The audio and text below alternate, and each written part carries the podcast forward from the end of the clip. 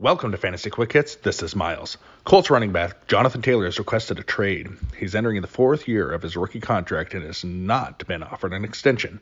Colts owner Jim Irsay says Taylor will not be traded. Bengals quarterback Joe Burrow suffered a calf strain this week, but he is not expected to miss any of the season. Trevor Siemian is his expected backup. Diontae Johnson, the Steelers wide receiver, was back at practice Saturday following a heat-related issue on Friday, and I my heart did a little flutter because I've got him on all my dynasty teams. But anyway, that has been Fantasy Quick Hits with Miles.